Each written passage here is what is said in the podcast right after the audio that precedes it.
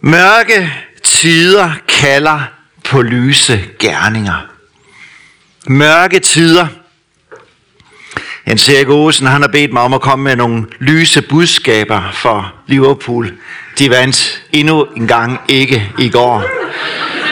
Mørke tider. Ej, det er jo småting. I lyset af det, som vi går og oplever i tiden. Etårsdagen fra krigen i Ukraine. Og vi har det tæt på. Der sidder en hel gruppe bag os søndag efter søndag i vores kirkefællesskab. Hvis ikke du kender dem, så tag en snak. Der er rigtig, rigtig, rigtig meget mørke, som de har helt tæt på deres egen krop. Vi oplever det sådan lidt øh, indirekte med inflation, med en højere husleje og nogle andre ting, som vi kan være påvirket af. Men også helt tæt på bekymringer, angst, usikkerhed. På en eller anden måde ved vi, slår alle statistikker i den her tid. Faktisk en, der foreslog mig, at vi havde et eller andet banner, hvor der stod frygt ikke. Øh, fordi at der er så meget umiddelbart at kunne frygte, hvis det er det, vi giver plads til. Michael Rostved, han stillede spørgsmålet sidste søndag. Hvad ville Gud sige, Randers, din region, eller der, hvor du kommer fra, har brug for, hvis vi stillede ham spørgsmålet om, hvad er svaret på mørke tider? Hvad har vores by behov for? Og uden at skulle lege ekspert, for der fik vi at vide sidste gang, vi skulle tage eksperthatten af, så tror jeg faktisk, at jeg frimodigt vil byde ind med tre ting, som kan være en del af i alle fald det generelle svar. Fordi de tre ting finder vi talrigt beskrevet i Bibelen, hvor der også tit var mørke tider. Hvordan det så specifikt skal komme til udtryk igennem dit liv eller igennem vores kirkefællesskab, det er et andet spørgsmål. Og der har vi måske brug for at spørge Jesus, hvad er det du ønsker særligt at sige til os specifikt i den her tid? Men hvad vil Gud sige, Randers har brug for? Jeg tror Gud vil sige for det første, tag jer af de faderløse, enkerne og de fremmede. Hvorfor? Fordi når du læser Bibelens blade, så er det, det ved, de tre ord, de kommer tilbage igen og igen og igen. Det var tre grupper dengang, som var særligt udsatte, marginaliserede. De havde ingen stemmer. Dem havde, på en særlig måde var der store behov iblandt. Dem havde Gud dengang øje for, og dem har Gud øje for i dag.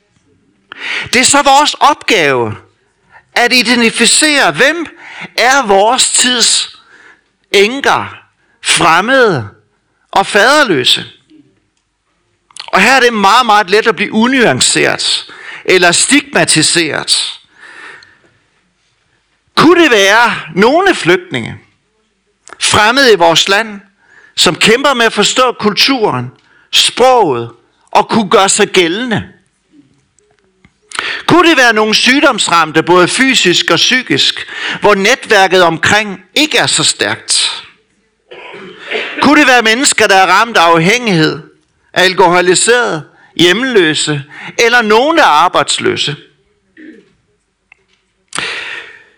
Kunne det også være de upopulære, de lidt anderledes, de skæve, dem, der blev valgt sidst, når der i skolen skulle vælges hold til idræt eller gruppearbejde? Prøv lige et øjeblik at overveje, hvem er vores tids enker, faderløse og fremme?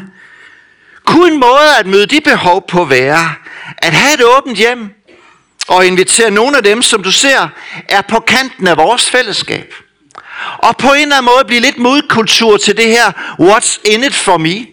Hvad får jeg ud af det? Hvor vi naturligt plejer venskaber, hvor vi får noget igen. Kunne vi stille spørgsmålet, hvem i vores omgangskreds får vi ikke noget ud af, og vi på en eller anden måde kunne være Bibelens svar, og på den her meget tydelige befaling, om at tage sig af de fremmede, de faderløse og enkerne. Og den måde række ud. Det er den første del. Det andet det er, at Bibelen er meget tydeligt om at elske sin næste. Det var det, Jesus gjorde. Det var det, han praktiserede. Det var det, han fortalte historier omkring. Alt i virkeligheden kan koges ned i kristendommen til: elsk Gud, elsk mennesker. Hvordan det så applikeres, det er jo så vores ansvar at finde ud af. Hvordan ser det ud? Jesus gav et eksempel, han kunne have taget andre, hvor på et tidspunkt så er der en jødisk mand, som efter et groft overfald ligger hårdt medtaget på vejen. Han får så hjælp af en samaritaner, som jøderne jo ellers ikke ville omgås. Men den her mand var samaritanernes næste, så derfor hjalp han ham til fode igen, både fysisk og mentalt, og dermed elskede ham. Så her er der ingen forskel på mennesker. Så min næste er i virkeligheden det næste menneske, jeg møder. Så hvordan kan vi så bedst elske dem omkring os? Er det et smil? Er det noget konkret hjælp? Er det at hjælpe over gaden? Jeg har haft en glæde af at få lov til at hjælpe Anil, som er politisk flygtning og uddannet journalist fra Pakistan, gennem de sidste halvanden års tid. Hjælpe ham til at forstå det danske samfund, kultur og historie, som kan hjælpe ham til den endelige danskprøve om nogle få måneder. I forbindelse med hele hans sag, så har jeg fået lov til at bistå ham med hjælp til kommunikation til de danske myndigheder. Og med fælles sag, så lykkedes det i sidste uge, efter flere år med afslag, endelig at få permanent opholdstilladelse til Anil. Det var en stor dag sidste søndag. Og jeg har bare lyst til at sige, det burde være sket for fire år siden. Han har sit eget firma, han kan dansk, han er integreret om nogen i vores land. Men det er en anden historie, den er jeg vil ikke. Men jeg ved, at Anil, han ville have gjort det samme for mig, hvis jeg havde været et sted, hans sted i Pakistan. Så det her med elsk sin næste, det har mange ansigter. Og mange er rigtig godt i gang. Og så lad mig lige tage byrden af dine skuldre. For jeg tror allerede, vi kan møde muren her og tænke, puha, det er godt nok en hård, anstrengende opgave at elske vores næste og gøre en masse godt. Jeg bliver forpustet. Så lad mig minde dig om, at Jesus levede ikke i overhalingsbanen. Jesus havde ikke stress. Det så heller ikke ud, som om hans disciple gik rundt og var forpustet over alt det gode, de skulle nå at gøre. Fordi Gud har skabt os til et livsfællesskab med ham. Og han vil i den her daglige relation, som Silas også nævnte, fylde os med sin ånd. Og det rige, som han bragte, da han kom til jorden. Og det betyder, at vi vil få mere af hans sindelag. Mere øje for, hvad der er vigtigt for ham. Så det handler ikke om at gøre en masse mere i hverdagen, men mere om at tage Jesus med i hverdagen. Træd ind i de muligheder, som din hverdag byder på. Leve på en måde, så vi elsker det næste, vi møder. Eller blot handle på en måde, som du ønsker andre skal handle mod dig. Det lyder jo enormt nemt, men i virkeligheden er det jo et opgør med egen kærlighed, egen opmærksomhed, egen karriere, egen selvcentrerethed, men med Guds hjælp få noget til at sætte min næste i centrum, for jeg vil gerne selv være der. Og så det tredje. Giv mennesker det bedste, du har. Giv dem Jesus. Det sidste, jeg er sikker på, Gud vil sige, det er: del for i valgt i verden de gode nyheder om frelse i Jesus, som du selv har fået del af. Hold nu ikke igen. Fortæl mennesker, at Gud er kommet til jorden gennem mennesket Jesus for at frelse et hvert menneske. Frelse os fra synd, egoisme, selvretfærdighed. Det at skulle være Gud i vores eget liv. Fortæl mennesker om det nye rige, Jesus bragte. Et rige, hvor du fødes ind i det. Et rige, hvor du får lov til at være barn af Gud og har direkte adgang til din far. Et rige, som er fyldt med alt muligt godt, som er tilgængeligt for enhver. Et rige, der kan bringe håb, der kan bringe tro, der kan bringe liv og kærlighed, styrke midt i det, der kan være dit og mit mørke. Vi er i mørke tider. Jesus kan give håb. Tror I på det? Vi skal i formiddag stands op i øh, fire vers fra Matteus evangeliet, som er udtalt af Jesus i kapitel fem og vers tretten til seksten. Her giver Jesus et par billeder på, metaforer på, hvad lyse gerninger kan se ud i en mørk tid. Hvordan det stadigvæk specifikt skal se ud, må vi stadigvæk spørge os om. Jesus, hvad betyder det for mig? Ordene er udtalt efter Jesus lige har forklaret, af hvad det vil sige at være en efterfølger af Jesus. Og spørgsmålet kan stille sig, skal vi så bare være sådan kristne i sådan en lille kælder, i en lille subkultur, hvor vi skal holde det hele for os selv, indtil engang det hele bliver godt? Nej, siger Jesus, det skal se helt anderledes ud. Vil I ikke rejse op, så skal vi læse Guds ord sammen. I er jordens salt. Men hvis saltet mister sin kraft, hvad skal det så saltes med? Så duer det jo ikke til andet end at smides ud og trampes ned af mennesker. I er verdens lys. En by, der ligger på et bjerg, kan ikke skjules. Man tænder jo heller ikke et lys og sætter det under en skæppe, men i en stage, så det lyser for alle i huset. Sådan skal jeres lys skinne for mennesker, så de ser jeres gode gerninger og priser jeres far, som er i himlene. Amen. Det er Guds ord. Værsgo at sidde ned. Jesus udfordrer her med to billeder. Måske nogle af de mest brugbare ting, vi har på jorden. Salt og lys. Her er det billeder på gode gerninger, lyse gerninger, som skal til for at mennesker de skal prise vores far i himlen, fordi de finder vej til ham gennem det vi gør, blandt andet gennem det vi gør. Så lyse gerninger er som salt i hverdagen, siger Jesus. I er jordens salt. Hvad betyder det? Salt havde jo rigtig mange funktioner. I en verden, hvor køleskaber og fryser ikke var opfundet, så var det jo stedet, hvor man opbevarede og konserverede ting, særligt kød og fisk. Det blev hurtigt saltet, så det undgik forrådnelse. På samme måde behøver den jord, din og min verden, salt fra Jesus gennem dig og mig, med det samme formål, for at undgå jorden går i fordærv. For der er rigtig meget omkring os, der er forurenet og beskidt, fuld af mørke, fuld af uretfærdighed, fuld af egoisme, fuld af selviscenesættelse, som skriger efter salt. Saltet taler om din indflydelse. Ganske enkelt ved at være til stede og påvirke med noget godt. Godhed, kærlighed, barmhjertighed, retfærdighed. Jeg har faktisk ikke tale om nogen events eller nogen aktiviteter, men blot at gøre godt omkring os. Da jeg voksede op i en kirke i Nordjylland, så om søndagen, så kom der en gammel mand, og øh, han havde en pære med til mig fra sit pæretræ. Og øh, når vi stod der i indgangen, så kom han hen, den her gamle mand, og, og så gav han det til, det er til dig. Det kan jeg huske, femogfyrre år efter. Det gjorde et voldsomt indtryk, at det var lige præcis til mig. Så glemte han en gang imellem, det er den anden historie. Det skal vi ikke røde. Men det gjorde virkelig indtryk. I kantinen på arbejdet, hvor det bliver sladret om en medarbejder, eller talt dårligt om en leder, hvordan reagerer vi så som salt? Hvad betyder det for os? Jeg er lige fyldt syvogtyve, eller var det det dobbelte?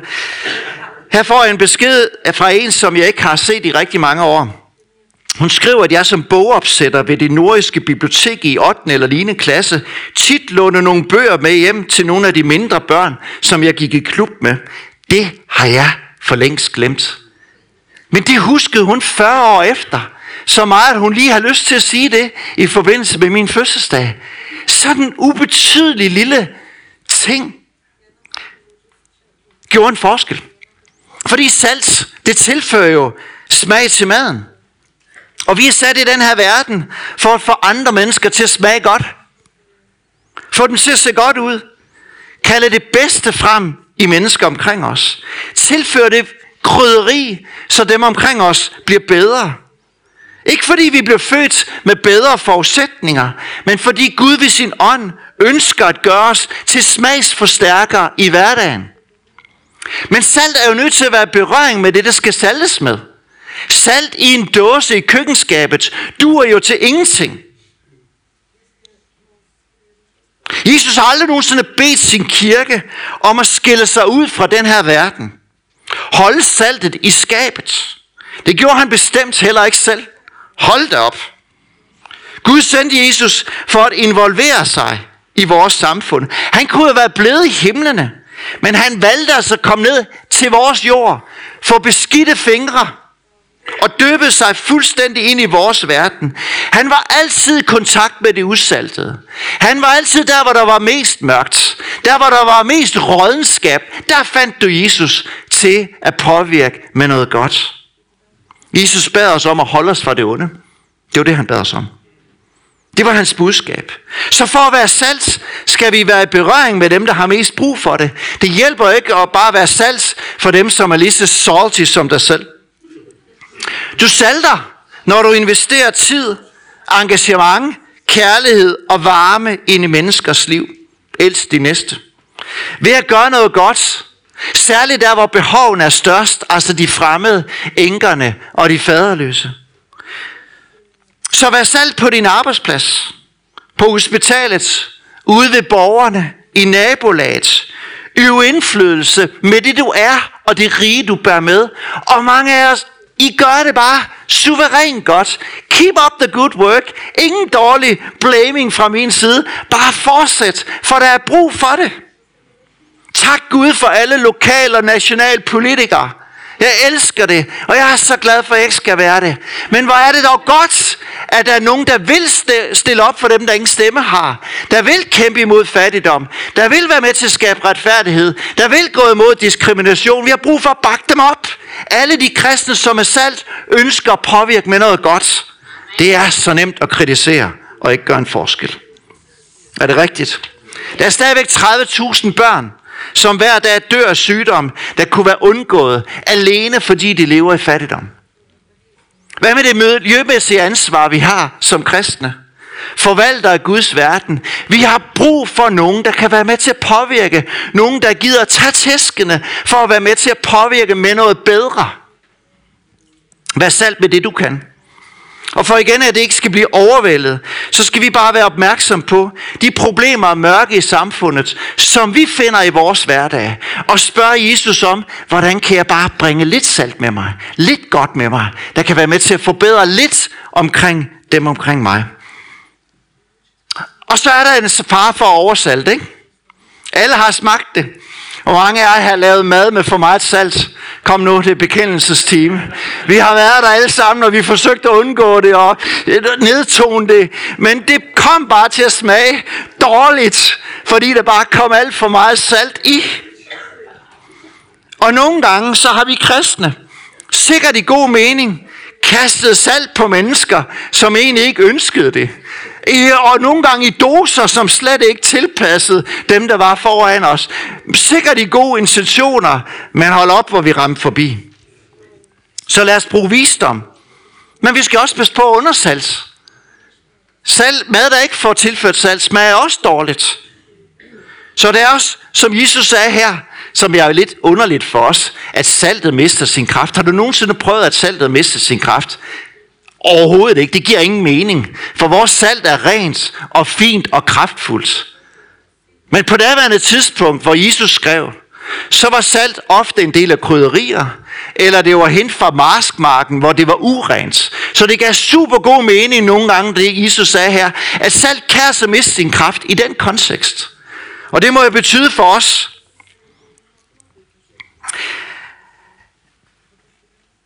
den her opmuntring til at gå nu til saltkilden, for at kunne leve med fornyet kraft, så der er saltkraft nok til din hverdag. Og salttilbyderen, han har rigeligt nok i det, du trænger til, for ikke at miste sin kraft. Og ellers kan du opleve ham i dag. Så er vi her helt ærligt til at leve radikale, anderledes liv, som bærer det rige, som vi er født ind i. Elske Gud og elske mennesker. Det er udtryk som ydmyghed, åbenhed, trofasthed og godt arbejde, troværdighed, gå imod for enhver form for bagtagelse og sladder, bygge op i stedet for at rive ned, være uselvisk og god i stedet for at tænke på dig selv. Det er det, Guds rige blandt andet består i. Og så kan salt jo nogle gange godt svige, hvis det møder åbne sår. Jesus har lige inden det vers her sagt, at du godt kan opleve forfølgelse alene af din grund, af den grund, at dit liv smager lidt af den salt, Jesus har tilført dig. Det at være anderledes og handle modkulturagtigt, kan i nogle tilfælde volde problemer. Og jeg elsker Jesus at ærligt ikke forsøger sådan, ah, det skal nok gå, venner, I skal bare tilpasse jer så. Men sig, lever du sådan, så vil du også møde nogle gange nogle reaktioner, men oftest så vil du også opleve, at dit liv skaber respekt. Og så det sidste, salt vækker tørst. Mange af jer vil stille sig op og sige, det der, hvorfor det? Hvorfor gjorde du det? Fortæl mig lidt mere. Jeg må have noget af det der, du har fat i der. Hvor, hvad har du adgang til, som jeg ikke har adgang til? Eller andre spørgsmål. Så lyse gerninger for dig og mig, det er at være salt i naboens mad. Jeg har et par stykker, som jeg taler med ugenligt eller hver anden uge. Jeg tror i al beskedenhed, jeg får lov til at være sådan lidt salt til deres mad. Jeg vil gerne rigtig lykkes endnu bedre med der, hvor vi bor, til at være salt i hverdagen. Til gengæld så har vi nogle gode venner, Trine og jeg, som ikke kender Jesus, hvor jeg ved, at vi får lov til at være salt i deres liv, og får lov til at være en adgangskilde til noget, som de ellers ikke selv ville opleve. Og i sidste ende, så er det jo dem, der tager stilling til budskabet. Lyse gerninger for os som kirkefamilie er at være smagsforstærker i vores by. Michael nævnte sidste gang kirkernes familiehjælp, hvor er det et fantastisk godt arbejde. Men jeg har også bare lyst til at nævne familienetværket, som på sin måde modvirker ensomhed, skaber relationer, giver mulighed for at kunne få hjælp til dem, til det man trænger, og rent faktisk giver mennesker med særligt behov et måltid og tid sammen. Jeg tror, det flugter rigtig godt med enkerne og de fremmede og de faderløse. Og det virker smagsforstærkende for dem, som får lov til at være en del af familienetværket. Fordi mennesker har værdi og betydning, og de er ikke en del af et projekt. Og jeg ved også om rigtig mange af jer, som i jeres hverdag bare er med til at påvirke med det, Gud har givet dig. Jeg har bare lyst til at opmuntre dig. Tag opgaven i hverdagen seriøst. Tag Jesus med på arbejde. Tag ham med i din, i din hverdag, i de mennesker, du møder i Rema tusind. Jeg ved ikke, at den oppe i Heldsted, den blev kåret som den bedste i Randers. Det har jeg læst inde på Amtsavisen her for nylig. Så det kan være, at du skal være med til at skabe salt i nogle andre Rema-butikker end den oppe i Heldsted. Der kommer Michael Rostved i øvrigt også altid. Jeg ved også om et par stykker fra kirken, som er besøgsvenner for nogen i fængslet i Randers. Noget, som alle faktisk har mulighed for. Og jeg har hørt fra dem, der besøger fængslet, hvad det betyder at få lov at gøre godt. Men jeg er bestemt sikker på, at hvis nogle af de fanger, de var der i dag, så har det betydning, at der er nogen, der gad at komme uge efter uge og bare aflægge besøg og være til stede. Så det kan se ud så mangfoldigt, som vi er til stede her i formiddag. Så lad mig bare stille to spørgsmål. Er der behov for, at du og jeg bliver lidt mere bevidst om at være salt i naboens mad? Hvordan det så ser ud for os. Er der noget, du tænker, du kunne have lyst til at være med til at starte op, hvor vi som fællesskab i højere grad kunne være smagsforstærkere i Randers og omegn? Det er jo nemt at bede andre om at gøre noget. Men er der noget, Gud kalder dig til? Så vil vi gerne være med til at bakke op, støtte op, for alt den salt, vi overhovedet kan være, det er det, vores by og område har brug for. Amen. De kloge her, de har sagt salt, så må du også komme til nummer to. Der er i hvert fald to punkter i dag. Ja, det er det. Lys. Det var det andet, Jesus han talte om. Kan I huske det? Lyset, der ligger på et bjerg. Lampen, lyset, der ikke skal sættes under en skærm. Referencen, det er, at lys, det er gode gerninger. Og det kan man afbildet som en by, som når du kommer til Israel, så ser du de der kalkstensbyer, der ligger oppe på toppen, og i hver, i lys i hverdagen, så lyser de op, så er de bare så hvide, og om natten, så er de opflammet af de der olielamper, så det er tydeligt for enhver, her er der en by, lige med, her er gode gerninger fra Jesus efterfølgerne. Han driver metaforen fuldstændig hjem, Jesus, vil på samme måde sige, sådan ønsker jeg, at I skal reflektere mit rige, den jeg er. Mit sind, mit hjerte, min vilje, gennem lyse gerninger, som ligefrem kan fremprovokere forfølgelse, fordi det er modkulturagtigt. Så gerningerne er vigtige, men jeg tror faktisk også, at det ligger en lille pointe i rækkefølgen af Jesu ord. Først at være salt, og derefter være lys. Saltets virkning, det vækker tillid. Det bygger broer. Det skaber åbenhed. Og det skaber en, måske en større legitimitet, som det, som saltet baner vej for, lyset. Jesus. Så som et resultat af at være god salt, kan det måske give mulighed for at være lys og kunne vise vej for Kristus. Hvad er det med dig? Saltets effekt. Nu skal du høre lysets funktion. Mulighed for at vise vej til ham, som har givet mit liv salt. Ham, som har givet lys i mine øjne, han kan også gøre det for dig. Omvendt så har kristne nogle gange talt meget oplyst, men ordene har ikke altid fulgt med. Tænk på de der, den gruppe, der hørte Jesus dengang. Det var ganske almindelige, ordinære mænd og kvinder fra Galilea. Det var dem til Jesus, han sagde, I er verdens lys. Jeg ved ikke, hvad de har tænkt. Det måtte have berørt det på en eller anden måde. Og måske fik det dem til at løfte hovederne lidt. Så tænkte, det skal nok gå det hele. Men egentlig, så det Jesus han siger, det er jo ord, han har sagt om sig selv. I Johannes kapitel otte, tolv siger Jesus, jeg er verdens lys. Amen. Så det er Jesus, der er lyset.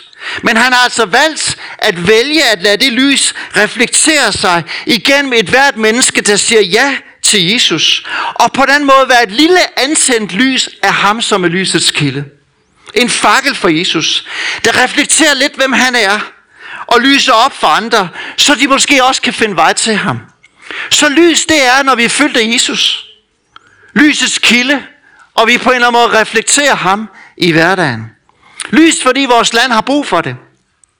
Ordene indbefatter jo på en eller anden måde, at verden på mange måder er iklædt mørke. Ellers er der ingen grund til lys.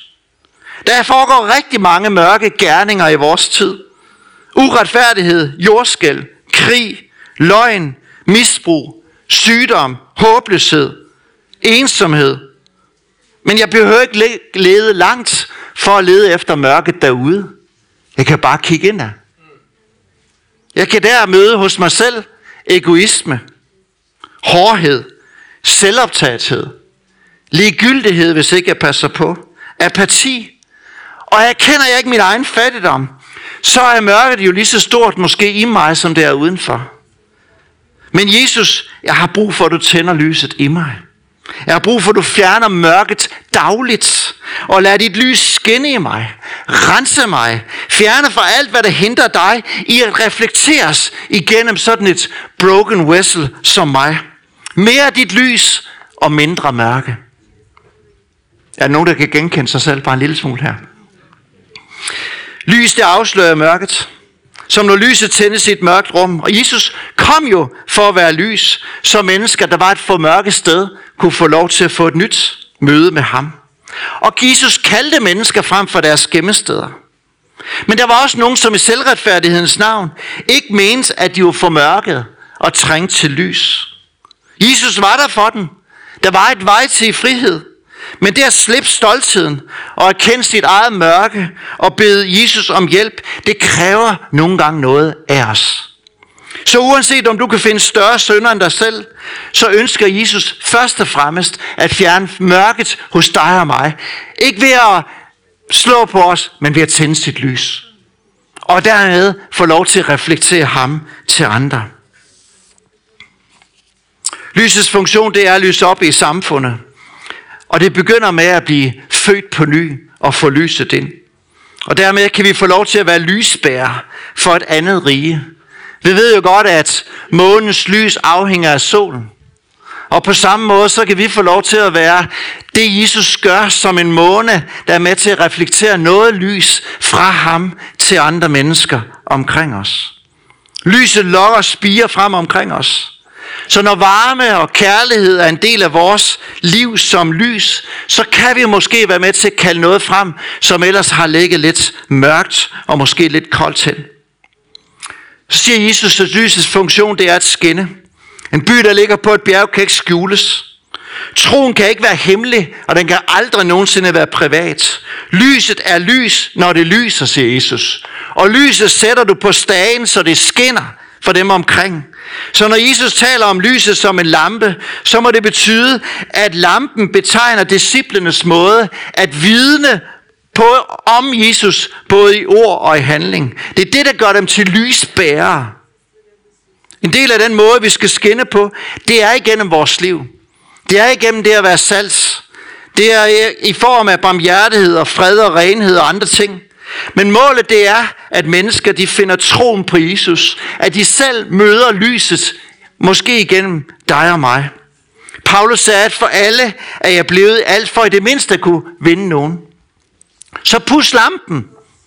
Skru op for nødbluset. Og lad Jesus få lov til at nå ud til alle afkroge af dit og mit liv. Og så lad lyset brænde. Giv mennesker håb, for der er brug for det i vores tid. Lad saltet være fuld af smag, så det skaber troværdighed. Og vær villig til alt, som måtte slæ- måske stjæle saltets smag, eller nedtone lysets skarphed.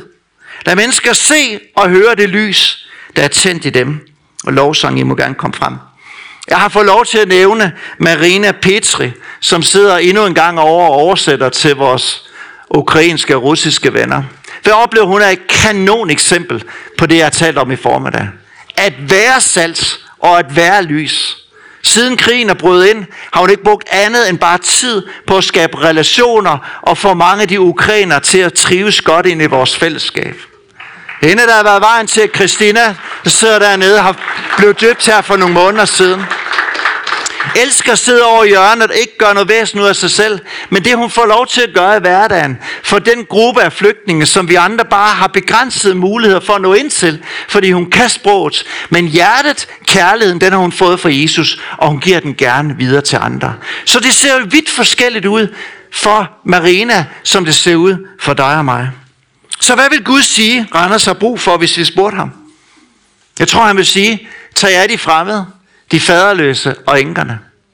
Jeg tror, han vil sige, elsk Gud, elsk de næste. Og så tror jeg, han vil sige, del nu for alt i verden de bedste nyheder, du har fået, så andre mennesker, de også kan få lov til at få en del af det. Amen. Og så har jeg lyst til bare lige at slutte med at sige, salt og lys, de anstrenger sig ikke for at være det.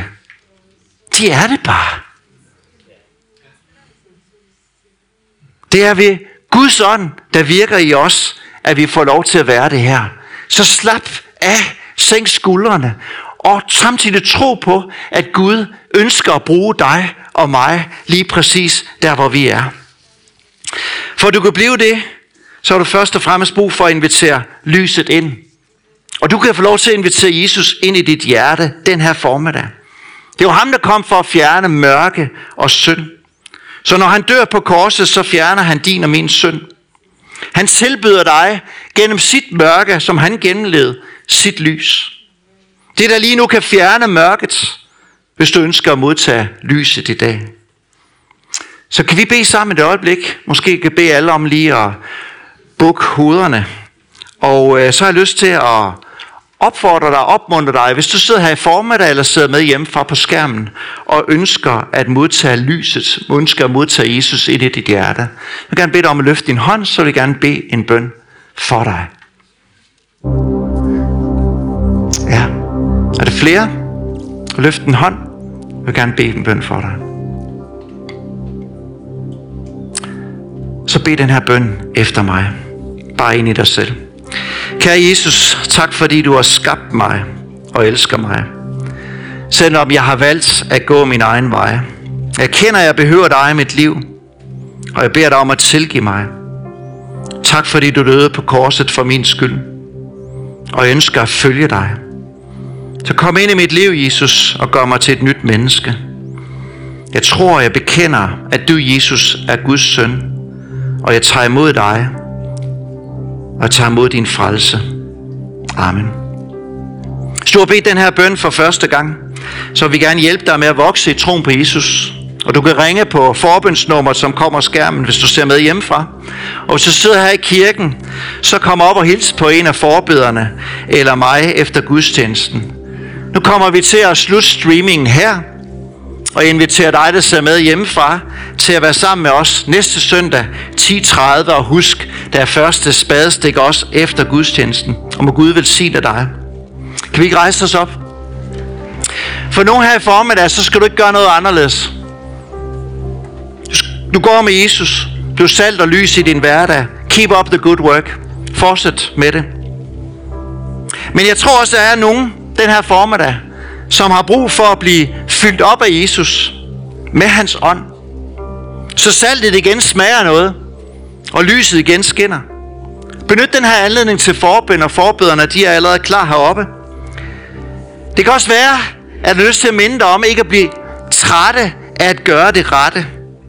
Der er rigtig mange, der gør det rette. Men måske du har brug for forbøn, fordi du er blevet lidt træt. Og har brug for ny kraft. Så tror jeg måske også, der kan være nogen, hvor Gud kalder dig til noget specifikt. Det at være salt og lys, det kræver en oversættelse. Måske er der noget specifikt, Gud minder dig om den her formiddag, som du måske også har brug for en forbøn til på en eller anden måde at føre ud i livet. Noget, der møder flere behov i Randers. Noget, der er lyse gerninger, som modvirker rådenskab og mørke. Det kan også være, at du bare har brug for forbøn til en særlig situation. En velsignelse til ugen. Så lad os benytte den her tid sammen til at søge Gud og giv os selv til ham, også i lovsangen. Og lad ham få lov til at opflymme vores liv, så der er masser af lys, og der er masser af salt til de mennesker, der møder os den her uge. Amen.